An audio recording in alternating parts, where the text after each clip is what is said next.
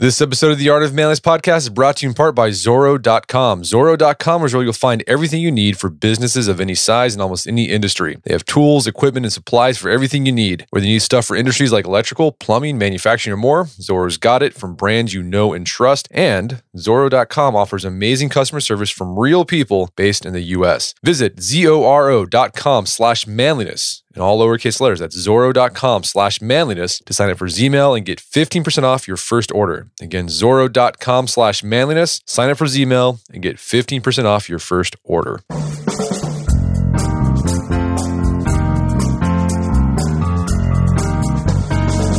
Brett McKay here, and welcome to another edition of the Art of Manliness podcast. According to my guest today, many of the world's most eminent leaders, thinkers, athletes, and artists have one thing in common cultivate stillness in their lives. His name is Ryan Holiday, and in his latest book, Stillness is the Key, he highlights how great individuals have used stillness to do great things. We begin our discussion with how Ryan describes stillness, what it means to find stillness in mind, body, and soul, and how an individual can have stillness in one of these areas, but chaos in another. Ryan shares what we can learn about stillness of mind from JFK's handling of the Cuban Missile Crisis and how journaling and limiting media inputs can help us foster our own mental stillness. We then discuss the myth that relationships hold you back and how they can, in fact, help you find both greater achievement and stillness of soul. We also discuss what we can learn from Winston Churchill and how to find physical stillness and why having hobbies is so important to finding balance in life. After the show's over, check out our show notes at aom.is slash stillness. Ryan joins you now via clearcast.io.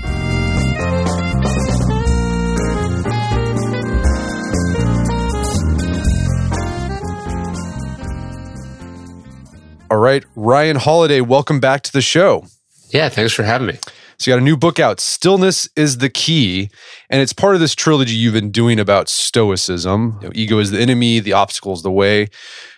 How is this book a continuation uh, or sort of a capstone of that thinking you've been doing over the years with the with this idea of stoicism? What I've been trying to do with the books is take sort of an idea from ancient philosophy and then illustrate it through stories. So the obstacle is the way was this quote from Marcus Aurelius about how we can, you know, turn what stands in the way in, into the way. Ego is the enemy is, you know, about this idea of sort of intellectual humility, batting away pride. You know, you can't learn that which you already know, which is a line from Epictetus. This one started out a little bit more Eastern, you know, the idea of sort of stillness, of clearing the mind, of slowing down. And then as I was researching it, it, it sort of came flooding back to me how much the Stoics had talked about the same thing.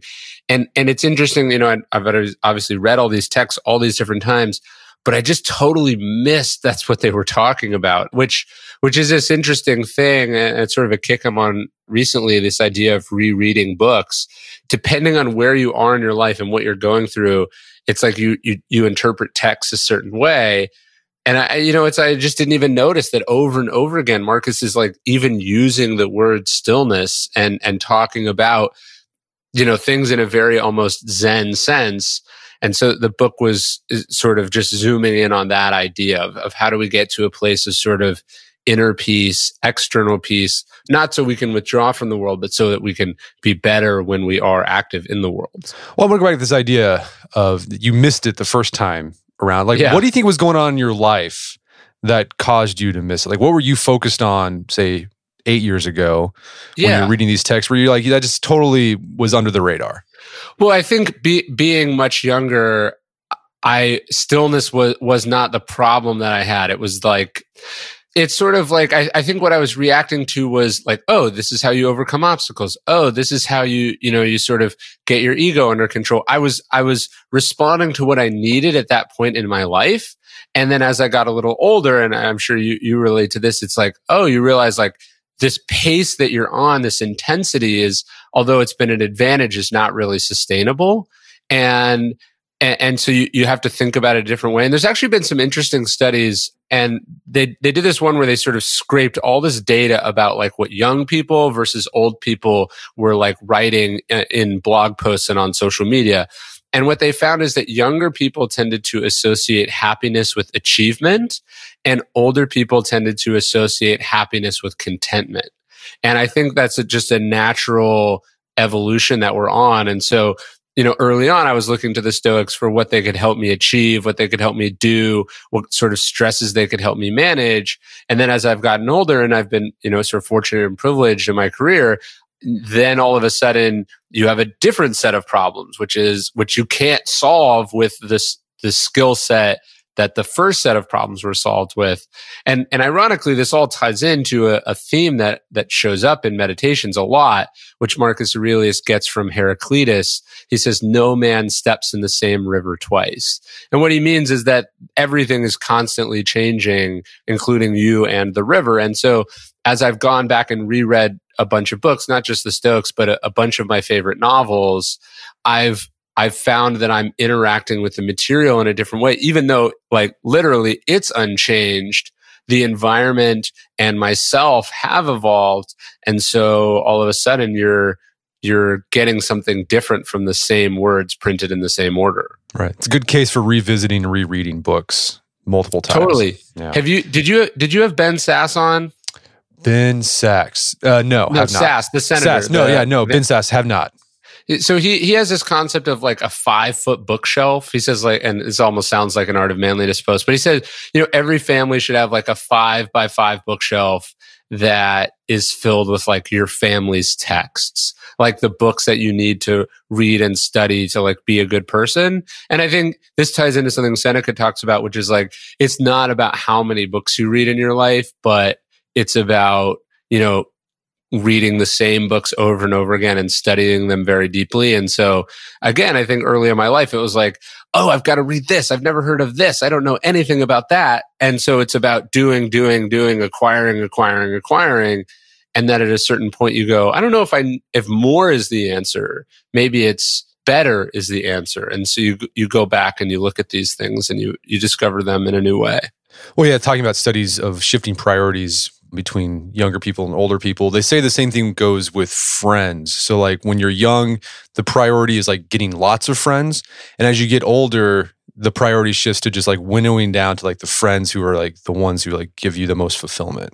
Oh, sure. Yeah. No, that's that's beautiful. It's a it, and that's what's so funny philosophically and all these clichés end up being proven, you know, which is like less is more. Right. So let's talk about what stillness means. Because i think when people like as you said when you first started writing the book it was sort of taking on this eastern flair. You're going looking at buddhism eastern philosophies. And i think people have this idea of stillness being you know just means sitting on a pillow meditating under a tree like the buddha. Yeah. but you highlight in the book that's not necessarily the case. Stillness can be active in a weird way yeah, I think we've we've done ourselves a disservice by making the word stillness synonymous with meditation. And you know, there are many people who are who are sitting and meditating are probably the least still people you could possibly imagine, right? And so what I wanted to do in the book was was sort of expand the definition and look at it from an eastern and a western sense, a Christian sense. You know, when when they talk about when when Jesus says peace be still and know that I am God, he is not saying sit and meditate you know, I, like so these are these are different understandings of the same idea from all these different schools, but at the core of it, I think they are talking about slowing down. They're talking about equanimity. They're talking about having an even keel. They're talking uh, about not being jerked around by interior exterior forces. So it's interesting. Like there's, there's kind of not two more different schools than the Stoics and the Epicureans, right? We, we almost take it that they, they are diametrically opposed. But the Stoic word for stillness is apatheia, and the Epicurean word is ataraxia. And they both have like the same definition, which is like some form of tranquility, not being jerked around by interior or exterior passions. So that's the kind of stillness I'm talking about. And, and meditation is one way to get there, although I very deliberately do not talk about it at all in the book. You know, you can get to stillness paradoxically on a long walk. You can get it sitting with a journal. You can get it reading a book of poetry. You could also get it, you know, sitting on a, on a porch watching the snowfall, right? Like there's lots of different ways to get to this stillness. And it's when you hear reports from like professional athletes or or or people have been in really high pressure situations where they managed to do something incredible when you when you sort of parse their descriptions of how they were feeling, what you hear over and over again is some version of that idea of, you know, I wasn't thinking about anything. My mind was empty. I slowed it down. I, I, I was perfectly still, you know, even as they were, you know, throwing a, you know, a touchdown pass or, or, you know, playing a chess match or whatever it is. So I think there's an inherent benefit of stillness, like stillness for its own sake. Mm-hmm. You can strive for there, but I think let's look at like the people who are still like in that mindset where like I have to do this for a reason, yeah, right. You know, so like, what would you say to those people? Like, what are the benefits that come from fostering stillness in your life? Well, what we're doing, whatever whatever it is, but anything at the sort of professional or elite level is really hard, right? So, like like one of the examples I talk about in the book is is is professional baseball, and the, and you you you see these pitchers and these batters facing off, and the the hitting a baseball is like the single hardest act in professional sports. You have something like 400 milliseconds to identify and begin the swinging process for a pitch, right? So if if you are not still, if your mind is going a million miles a minute, if you're thinking about, you know, an argument you had with the coach, you know, 20 minutes ago, if you're thinking about your contract negotiations that are going to happen at the end of the season, you know, if you are thinking in advance of the home run you're going to hit, you're going to be in trouble, right? Because that 400 milliseconds requires 100% of your energy. Yogi Berra said, you know, it's impossible to hit and think at the same time. And so I think one of the arguments for stillness is that like it's a resource allocation issue. Like when I look at the best things that I've done professionally, I wasn't doing eight things at the same time. My mind wasn't wandering as I did it. I was like locked in. And so I think one argument aside from just the, you know, you'll feel better as a human being is like, this is how you get to access a hundred percent of your resources. I like it. So you highlight that there are three areas of life, three three domains of life we can find stillness in mind, spirit, body. And we'll talk about different ways we can access stillness in those three domains. But I'm curious, is it possible to be still in one of these areas but not the other? And if so, like what are some examples of that? Well, that, that's that's actually sort of my argument in the book, which is that like we we are often out of balance. So, I, you know, one of the characters I was fascinated with that I wrote a lot about is is someone like Tiger Woods. So here you have a guy who physically, you know, is complete master of himself. Uh, mentally, you know, golf is such a mental game. Complete master of himself, and yet you know, it's hard to argue that sort of spiritually, emotionally, at the soul level, that for a long time, you know, he wasn't, you know, sort of tearing himself to pieces, right? And and eventually that part of himself that he kept compartmentalized but was dealing with all sorts of wounds and urges and passions and you know temptations it eventually overwhelmed and and destroyed you know his his his considerable mastery of the other two and it took you know ten, basically 10 years for him to claw his way back with a lot of sort of fits and starts along the way. And so, you know, I, I, talk about someone like Tiger Woods not from a position of judgment, but to to talk about how out of balance we can get. I mean, it, it's it's not a coincidence. A lot of these sort of gurus uh, of, of the Eastern world turn out to sort of be like depraved monsters, right? It's like they have this sort of mental stillness and, and physical stillness that can sit for hours on end. And then it's like when they get up, they are, you know, doing some, some me too stuff, right? And my point is like, th- this, this has to be integrated. You, you can't, you can't be, uh, you know, a saint in one part of your life and, and, uh, a monster in the other and, and expect that to be sustainable. All right, so you have to focus on all three at the same time. Yeah, well, it's like you're tackling it from all these different elements because it's like, okay, let's say you do get to a place where mentally you can kind of tune things out. You've you've built a really great environment that encourages stillness, but then in your heart, you know, all you feel are jealousy and rage and and uh, you know insecurity.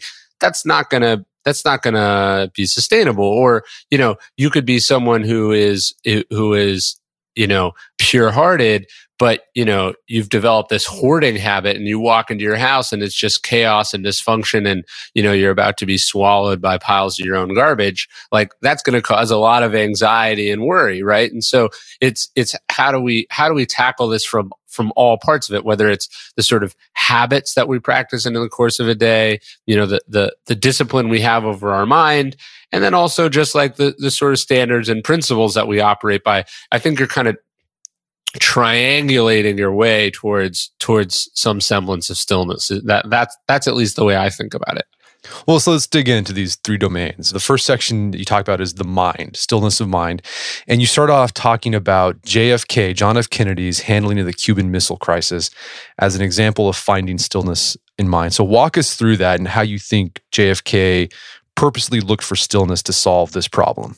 Yeah, we were talking earlier about sort of active stillness or what does stillness look like in the real world? How do you make a self-interested case?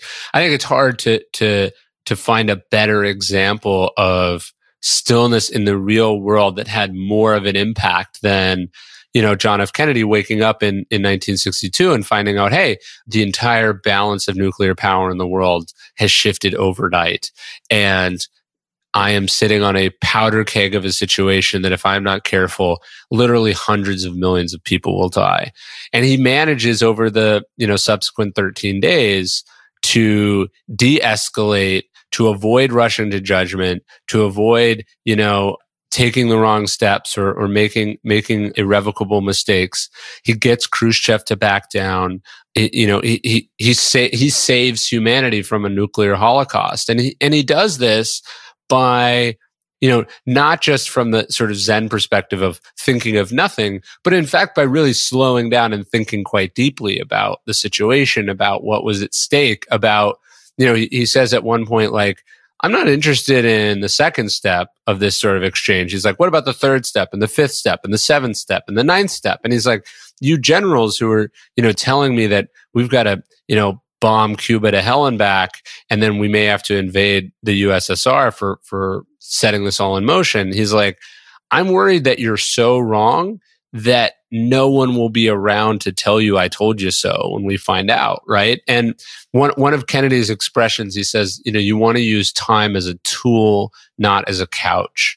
And I think even that the missile crisis, you know, transpires over 13 days is impressive, right? Like I'm not sure I'm not sure every president who's held office before or since would have would have taken had the fortitude and the clarity to allow for that kind of time. And and really what Kennedy was doing was allowing Khrushchev to come to his senses, right? It was like 5 or 6 days in that Khrushchev's like oh man, this was a huge mistake, right? But Kennedy realizing that this is going to happen has given him room to back down and and then ultimately we're able to come to a peaceful conclusion.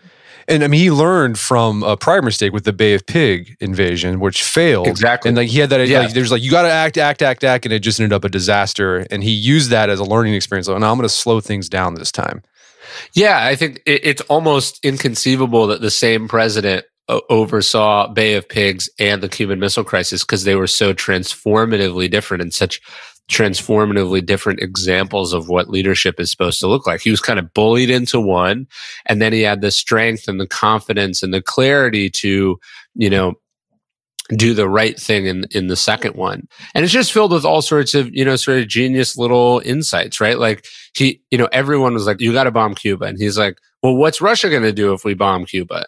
And they were like, well, we haven't thought that far. You know, he's like, well, if I was president of Russia and someone bombed a place we had missiles, I would be forced to attack. He's like, what do you think Khrushchev's advisors are telling him to do right now? Right. Like this, this sort of practice of empathy was, I think, really important. But one of my favorites is when he decides to put a blockade around Cuba. He's like, look, we're not going to bomb them, but we're not going to let this continue. He's like, we're going to put, you know, our, our, our Navy around Cuba and prevent anything from coming or going you know, he, he realizes that even blockade sounds a little aggressive. And so he calls it a quarantine. It's the same exact thing, but even the language down to the language he's using to describing what, to describe what he's doing, he is thinking about how this is going to re- be received. So to me, this is just like the peak performance of leadership and presidential power and hopefully we never have to see anything like it again. But he was just sort of firing on all cylinders there.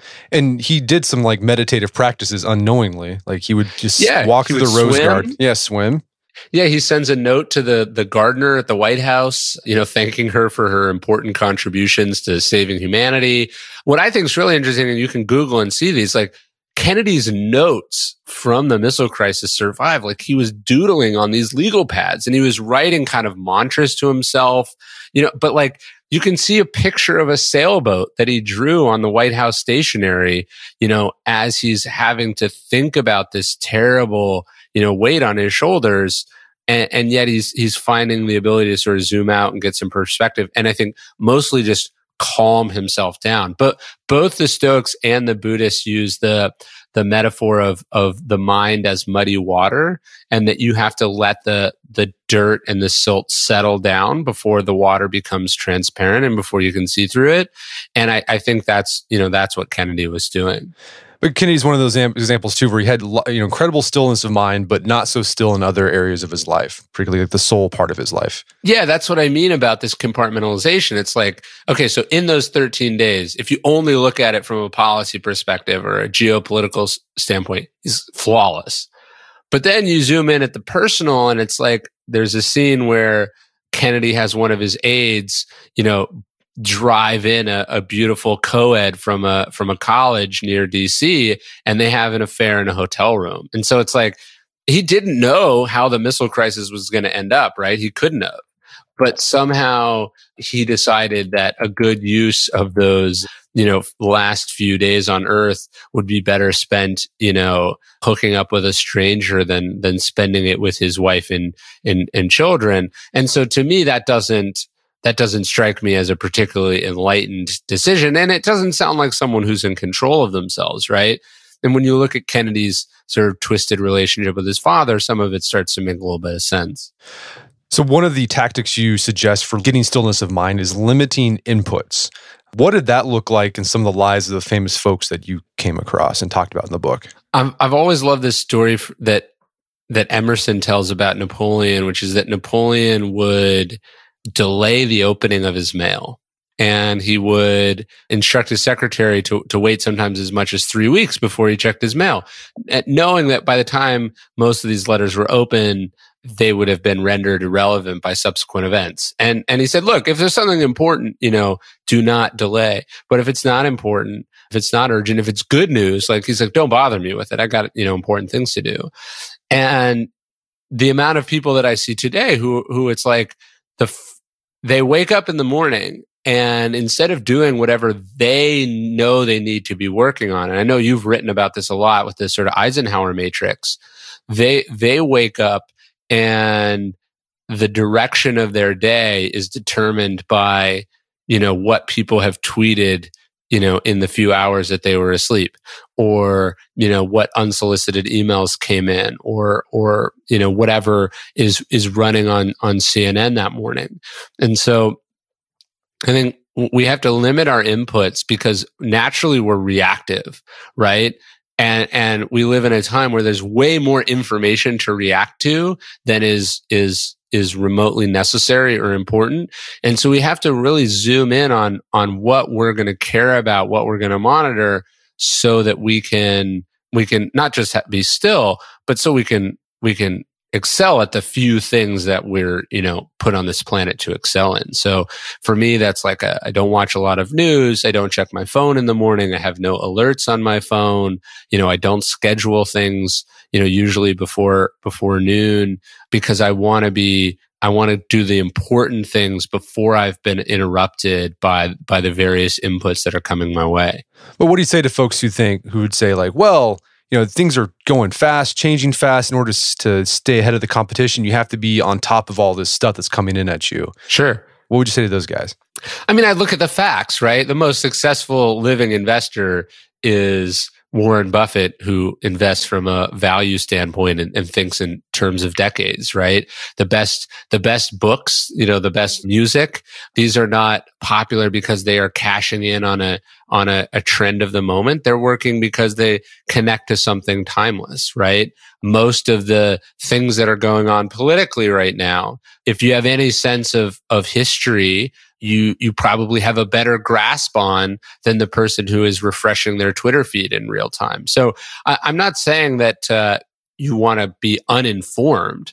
I'm saying that you know following breaking news or up to the minute information is often is oftentimes the worst way to be informed. Not only is it incredibly inefficient, but it's often very misleading and gives you a false picture of the world. It's like if if you if you pick up I don't know Thucydides' History of the Peloponnesian War, and you're reading about this sort of jockeying between, you know, two powers, right? I think this will give you more timeless insight about China and America than, you know, following this, this sort of petty squabble about, you know, the NBA and the, the Rockets GM who tweeted about the, you know, the sort of uh, uprising in Hong Kong, right? So the, the question is, is the information that you're going with is it likely to be rendered irrelevant? Or is it likely to be you know sort of proven incorrect or or insufficient by the next breaking report? And so when we're limiting our inputs we're not we're not going to live in a bubble or we're not choosing ignorance. What we're what we're trying to choose is more sort of sustainable reliable universal information instead Right, and books. Books are like a great source of you know universal long-term information. Yeah, look, and obviously as an author I'm a little biased, but like you think about like this book, it's like I spent 3 years writing it. So that's like for for the time that it would take you to read, you know, 10 articles that took probably 10 hours to write, you're getting, you know, 3 years of research and thinking that is a compression of all sorts of you know human experience uh, over over the centuries you're you're getting all of that. And because you're paying for it the the author is much more obligated to deliver you high quality information. And then I, I would say on top of this just the meditative experience of sitting down quietly in a corner with a book that where you can't be interrupted where you know there's not a million graphics zinging around or or you know noises or or or updates or whatever. Like i think reading is just a better medium for for stillness than than the phone or the television or the desktop. We're going to take a quick break for a word from our sponsors. All right, Christmas time, guys often get dull, cliche gifts like socks, ties. Well, good news. Listeners of my show can get $5 off any Harry's shave set by heading to harrys.com slash manliness. Free shipping ends December 16th, so you need to act now. It's a practical gift that I'll actually use with German engineered award-winning blades that last, all backed by 100% quality guarantee. Holiday sets, they got Harry's holiday sets. They start at just $20, and that's within Secret Santa limits. And Harry's blade refills are as low as $2 each, so your guy will save money over time. I've been a big fan of Harry's for the past few years. I've had trouble with multi-blade cartridges. Usually they give me razor burns, razor bumps, and they're super expensive. Harry's, on the other hand, incredibly affordable, and I never get razor bumps or razor burns. A great, comfortable, smooth shave. So I got a special offer for my fans of the show. We've partnered with Harry's to give you $5 off any shave set, including their limited edition holiday set when you go to harrys.com slash manliness. Plus, you'll get free shipping. Each Harry's shaving set comes with a weighted handle with the option to engrave, five blade razor cartridges, foaming shave gel for a rich lather, travel cover to protect your blades, and it's packaged in a handsome holiday gift box. Again, free shipping ends on December 16th, so you need to act now. Just go to harrys.com slash manliness. That's harrys.com slash manliness. Also by Policy Genius. It's already December. As much as we love getting seasonal, this month can be a bit stressful. We've all got a long list of things to do for the holidays and stuff we want to do before the year ends. And if life insurance is one of those things way down on your list, Policy Genius might be able to help you cross it off. They'll help you find the right life insurance at the best price and do all the work to help you get covered. Policy Genius makes finding the right life insurance a breeze. In minutes, you can compare quotes from the top insurers to find your best price. And once you apply, the Policy Genius team will handle all the paperwork and red tape for you. And Policy Genius doesn't just make life insurance easy, they can also help you find the right home and auto insurance or disability insurance too. So if you need life insurance but aren't sure where to start, why not start at policygenius.com? It only takes a few minutes to find the right life insurance policy, apply, and cross another thing off your to do list. Again, policygenius.com. Policy Genius, when it comes to life insurance, it's nice to get it right. And now back to the show. So, another tactic uh, for stilling the mind, stilling the mind is journaling. What are some individuals that have journaled to find stillness in themselves? Almost every, you know, person you could possibly imagine. You know, like half of history is exists because you know people kept diaries and journals. And i think they did it not not because they were performing for history but because they were trying to process and wrap their heads around what they're thinking. Marcus aurelius's meditations is his diary. It's his journal but he's not saying, you know, I had fruit for breakfast. He's saying, you know, why do I keep losing my temper? How can I get better at this? You know, he's saying like, why am I so easily riled up or upset or concerned? You know, why am I so worried about this or that? I think Anne Frank's diary is, you know, one of the most incredible documents. I, I got to imagine being a 13 year old girl is already pretty difficult, but then to be trapped in an attic with your parents, afraid that the Nazis are going to come in at any moment w- would have been obscene, right? And, and she sits and works on these thoughts in this journal that, that you know give us such an insight now into the human experience. But she has a great line. She says you know paper is more patient than people. And and i just feel every time i find myself getting upset or angry or bitter about something i i try to spend some time you know just writing that down and, and hammering it out in my journal. And i almost always feel better and almost always need to do less right? I need to say less or you know argue less or cost someone less because uh, I've, I've i've taken some of the edge off of that on the paper you know, I think what it does for me, and I, am gonna, I'm gonna. This is my my theory. There's probably some psychologists that's confirmed this. I'm, I'm, I'm definitely sure there's a psychologist that's confirmed this. But I think one of the benefits of jur- journaling is that it allows you to take your emotions and put it through your prefrontal cortex, right? Because the act of writing yeah. is very linear and logical, so it allows you to think about your emotions more even you know more clear with a clear mind. And so you feel better right? So you're able to do something with your emotions and it just goes through that prefrontal cortex and you feel better afterwards. Yeah or just think about how often our emotions are in conflict with each other right? Like it's like we love someone and then we hate them for what they just did right? These are love and hate simultaneous for the same person.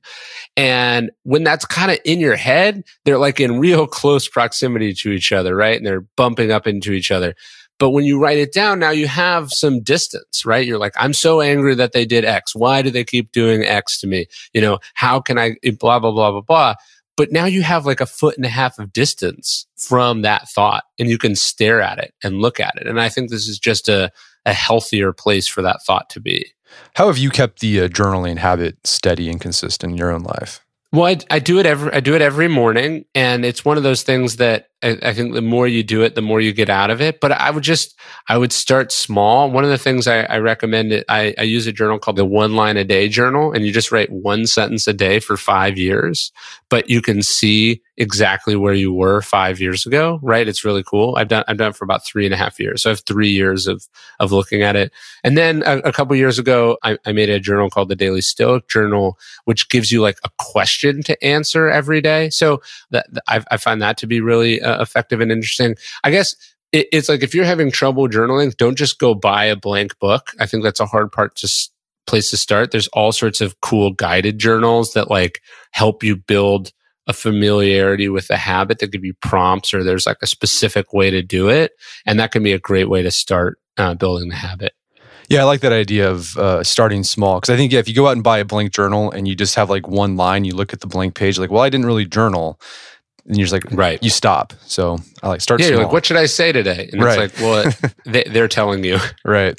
So another way you can find stillness of mind is finding silence. So, any examples yeah. from people that, and from history where they purposely found silence to find stillness?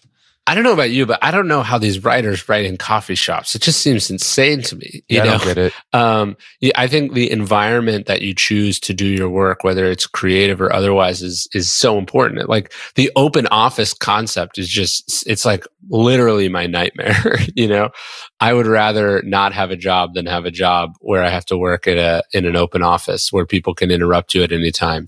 So I was really I was really fascinated by um by Bill Gates taking these sort of think weeks.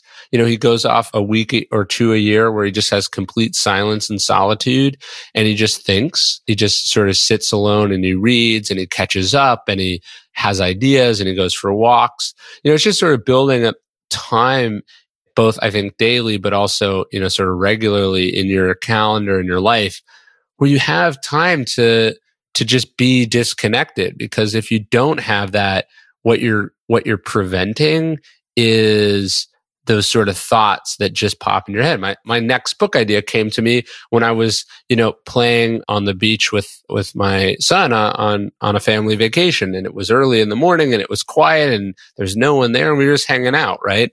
And like I wouldn't have had that had I been, you know, had I been in a in back to back meetings, let's say. All right, so get uh, get out in nature, disconnect. That's an easy way for to sure. do that. Yeah, one way, one thing that I really enjoyed is I went to a monastery for a weekend.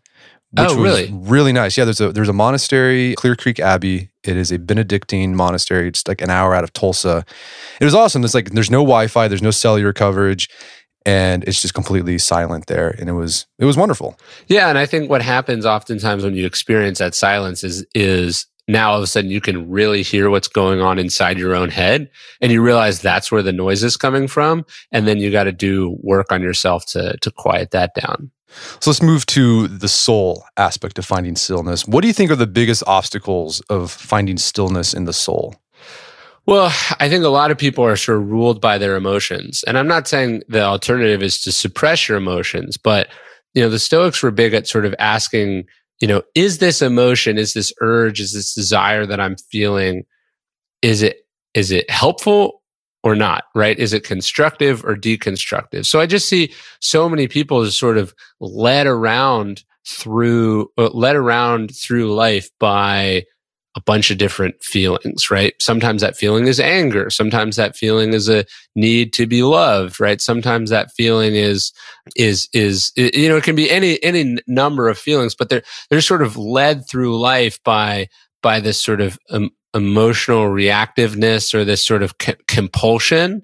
And, and then, you know, sort of unsurprisingly, it doesn't get, it doesn't end well. It often gets them in trouble. And so I, I think what we're talking about is not, not avoiding or sorry, not not eliminating all emotions, but but just getting to that place of ataraxia as the epicureans are talking about where you're not jerked around by by your passions where you have a, a sort of a freedom from from those compulsions and, and desires. So in the book i talk a lot about anger which i think is a very sort of prominent driver in a lot of people's lives. I talk about sort of envy as one of them. You know, as Theodore Roosevelt said, sort of uh, comparison being the thief of joy.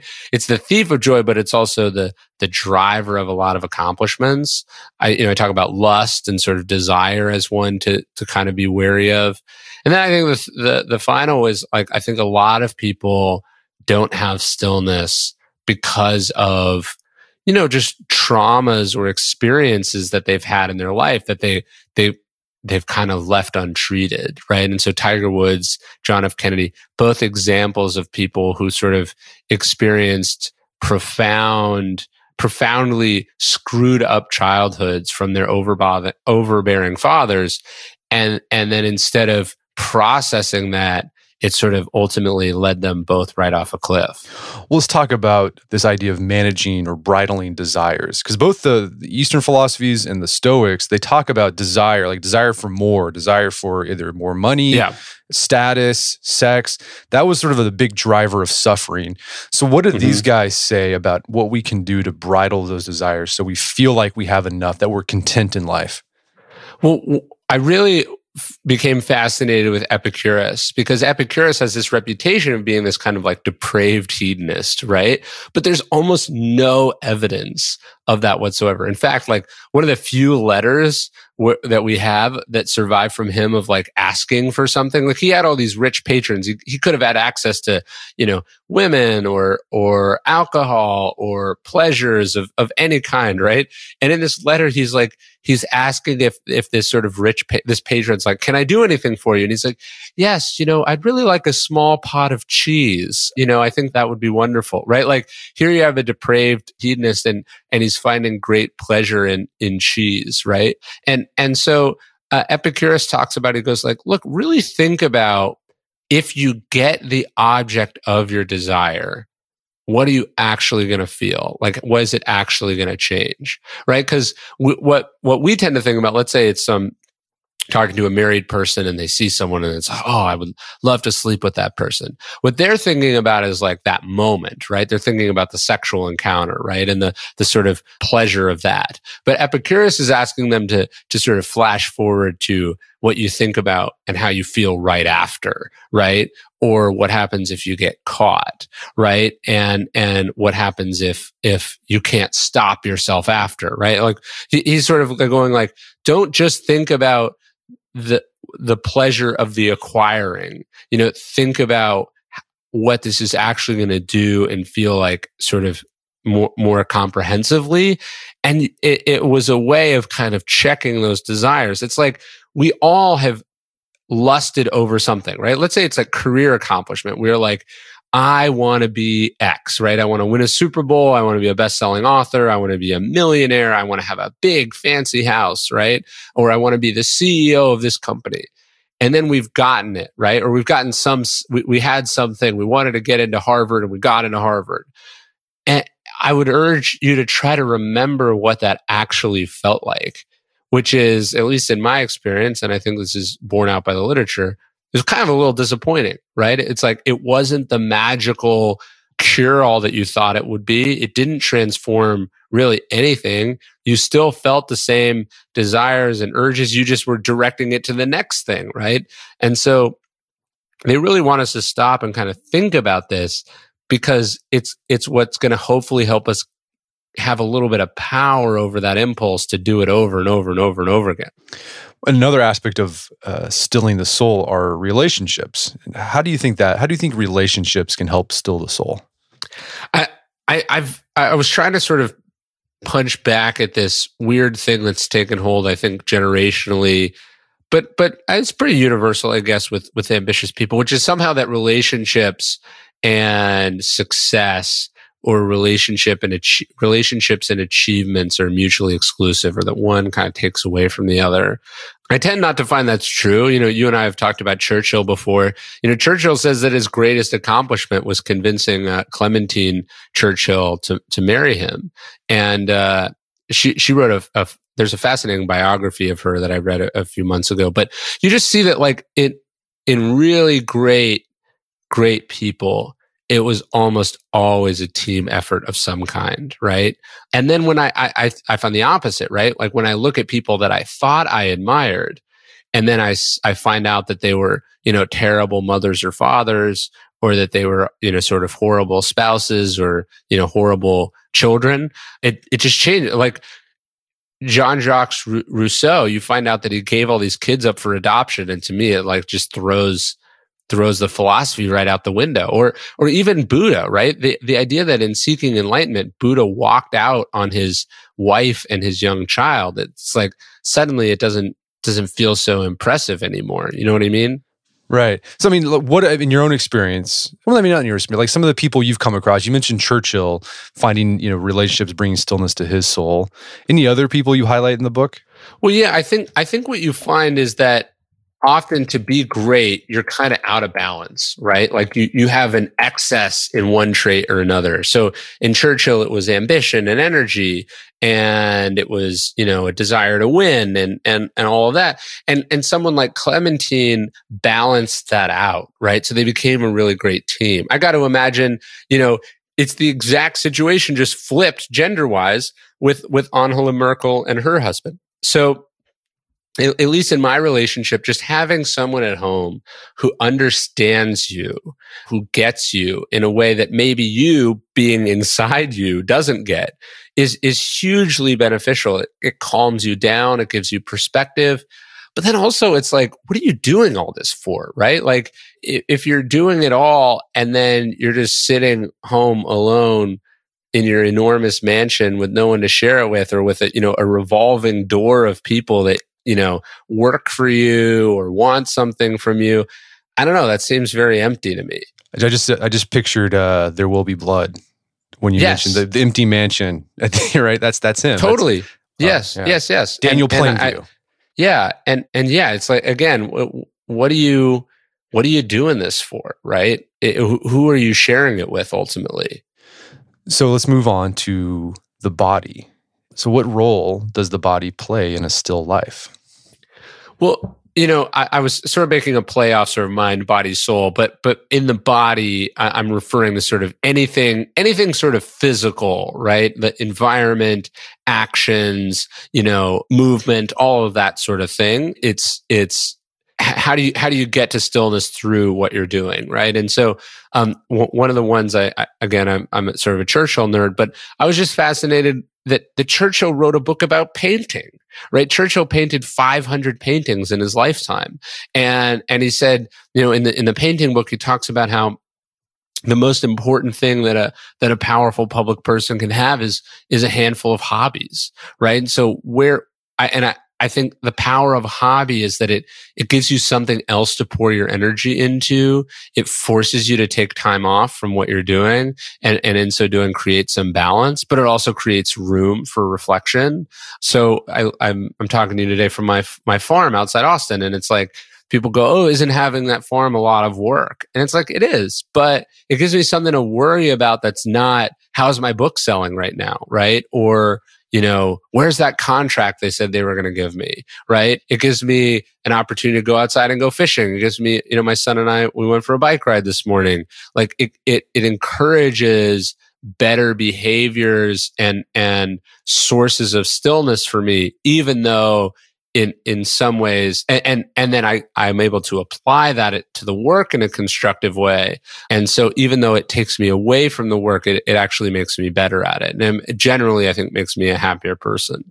Yeah that i liked how you started off talking about churchill to start off your chapter or your section about body because this a lot of people don't know about this churchill. Yeah he painted uh, he also he like laid bricks. He enjoyed laying yeah. bricks. This is like you know during the war he'd go out to his country estate to build a wall. He enjoyed it. He had his daily routine. You talk about his daily routine, very physically active. He was standing, walking, taking baths, feeding ducks, but it allowed him at the same time to just be a prolific writer. Yes. And then also save democracy, save the Western world uh, during World War II. Yeah, I say in the book, like the, his paintings are not in museums because they're good paintings they're in museums because what the person who painted them was able to do through and because of his painting habit. Like after one of the Allied war conferences, you know, Churchill takes a five hour car trip to go paint a sunset in Marrakesh. And, and you can imagine him just desperately needing a few minutes or a few hours to not think about the horrible suffering and struggle and stress and then and then we imagine he returned I think he returns and you know begins planning the the D-Day invasion. So it's it's it's it's not escapism, it's it's the opposite. And I think uh, this is sort of counterintuitive. People think in order to recharge and find stillness, you have to like not do anything. Um, yeah. For Churchill, that wasn't true. He even said that a change is, he said, a change is as good as a rest.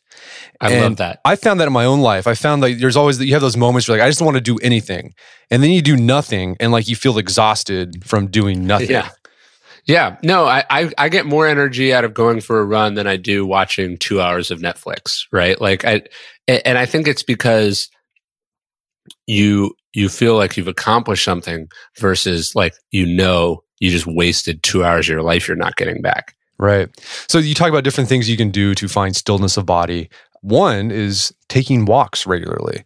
So, who are some famous walkers you've encountered in your research? Again, all, all the the walkers are are almost as as universal as the journalers. But you know, Hemingway was a big walker. Kierkegaard as the main character that I talk about. Every day he would go for a walk. He would write until he kind of hit a point of diminishing returns and then you just walk. And it's it's weird, you know, we I think we think people used to walk a lot more, but it's like when Kierkegaard was walking around, sidewalks were a new invention. like we didn't used to do that that much, right? And in some senses we used to walk more, but in other senses we used to walk less. And so it's just about it's about going outside, it's putting the body in movement. You know, the, the Buddhists do talk about a walking meditation And, and, and as someone who has trouble sitting still myself, I tend to find that walks are, are where I get that from. I actually do kind of two kinds of walks. I tend to, I walk or I take my son for a bike ride in the morning just to get outside, you know, start the day. And it's wonderful. But also like when I do phone calls, I, I'm almost all, I, I almost always take them outside walking as well. It's like, I have this, you know, 30 minutes of dead time that I don't want to, you know, I, would probably rather not be doing if I had my, you know, a choice about it. But I'm going to walk because it's a chance to be outside, to get some sunlight, to put the body in motion, to sort of lull yourself into a place where your best thinking can happen. And I find that I, I perform better on the phone calls because I'm walking. I've noticed in my own life, like moving my body, I get a lot of good thoughts doing that. Well, I find when I when I take my son for a walk, he's only three, so he doesn't walk. He sits in a stroller, right? Like a we're out in the country, so it's sort of an off roady stroller. But the point is, on the mornings, like let's say it's raining or it's too cold, that I don't take him on the walk. He's somehow crazier and more amped up throughout the day than he is when we have that walk. And so it's it's not the physical part of it, right? Because he's he's burning the same. He's probably burning more calories running around inside than he is, you know, me pushing him around in the stroller. But I think it's just the it's the being outside. It's the you know walking is just at the right pace that you're able to think. You you know your your heart rate isn't really elevated too much. I think it's just a, it's the rhythm of it that's really so valuable. So another way we can find stillness of body through activity are hobbies. You mentioned that earlier. A lot like Churchill said everyone should have like every statesman should have a hobby. Besides Churchill, any other people you encountered that, you know, did great things but also made time for hobbies that people would think, well, that's just a waste of time. I was I was fascinated by Churchill's predecessor, William Gladstone, who who loved to just chop down trees. That was his hobby. He had this big estate and he would go out and anytime he saw a dead tree, he was like, I'm chopping that thing down.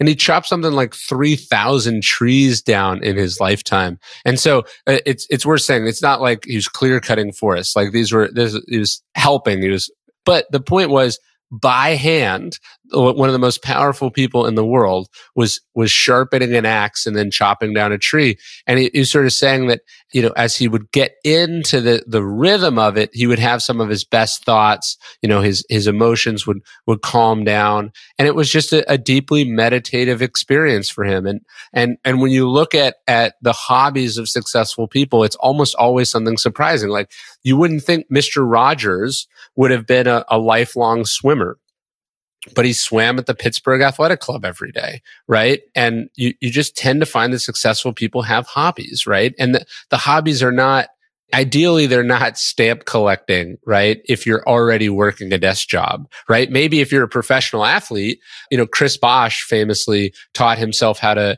how to program, like he taught himself some programming languages one off season. You can imagine that's, that's a deeply interesting thing for someone whose profession has them you know, be really active all the time. So he's, he's balancing out the physical with a mental activity. Uh, most of us today don't have physical professions. And so, you know, exploring some sort of physical hobby is maybe the best way to do it.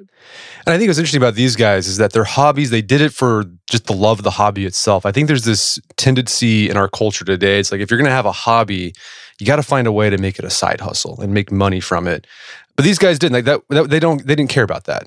Yeah, it's a it's a side hustle, and then also I think the other part is is it's and I know you're into weightlifting, and so I was watching your PRing, and and I'm very impressed by it. But like as a runner, what I'm actually like, I like to tell people I'm training to not run a marathon.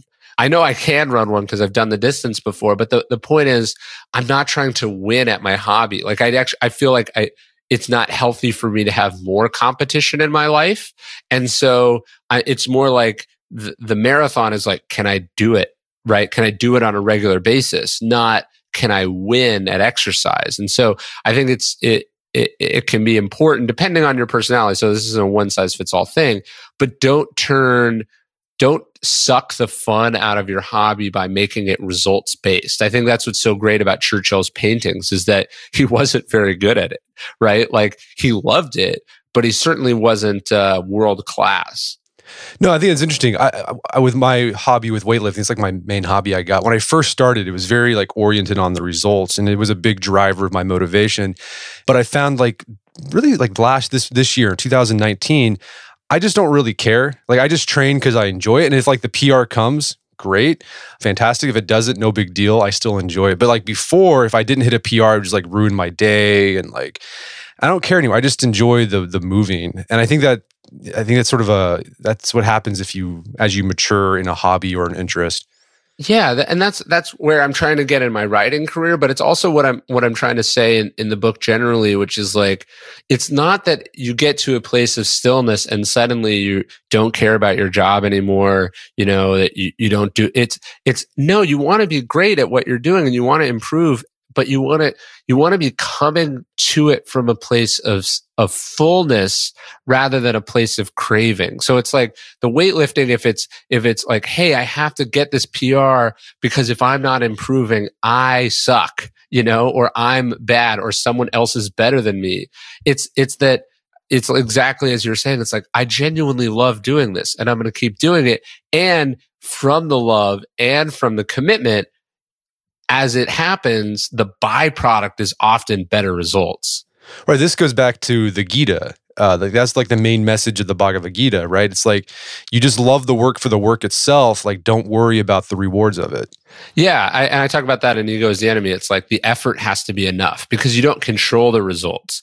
At least in weightlifting, you kind of do, or running, you kind of do, right? But it's like I I had to get to a place with writing where it's like you know, this, when this book came out, it, it debuted at number one. It was wonderful, but I didn't control that. It, it, just as easily could have been like all my other books, which is that it sold well, but was somehow snubbed by the Times list. Right. And it's like, if I had decided that success was this thing I didn't control, not only would I be upset, but I would have rendered this meaningful experience that I just went through as somehow less significant because somebody else decided that, that that's what it was. And that's not a, that's not a place of fullness. That, that's what craving gets you. Did you enjoy writing this book the most compared to the other two?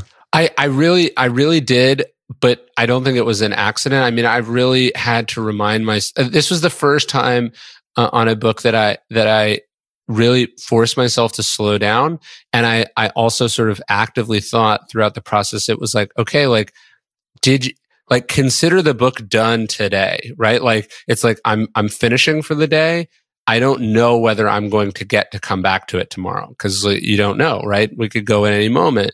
I, I, wanted to, so, so am I actually enjoying and feeling gratitude and feeling sort of purpose in the day to dayness of it, not in the, I'm working hard every day for the next two years so that when this comes out, I will be rewarded. Right. To me, that's a very fragile, vulnerable strategy.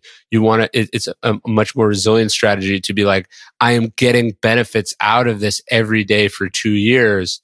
And then it comes out. And if you get the results, that's extra. But if you don't, you already got your money back. You know, you already got your investment back. Well, Ryan, where can people go to learn more about the book and your work? So you can go to ryanholiday.net everywhere. I'm at Ryan Holiday on pretty much every social.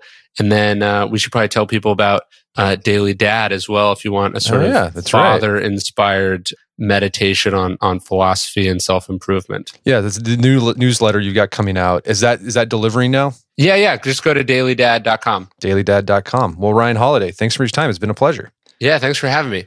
My guest here is Ryan Holiday. He's the author of the book Stillness is the Key. It's available on Amazon.com. Check out his website, ryanholiday.net, where you can find out more information about his work. Also, check out our show notes at aom.is slash stillness, where you can find links to resources where you can delve deeper into this topic.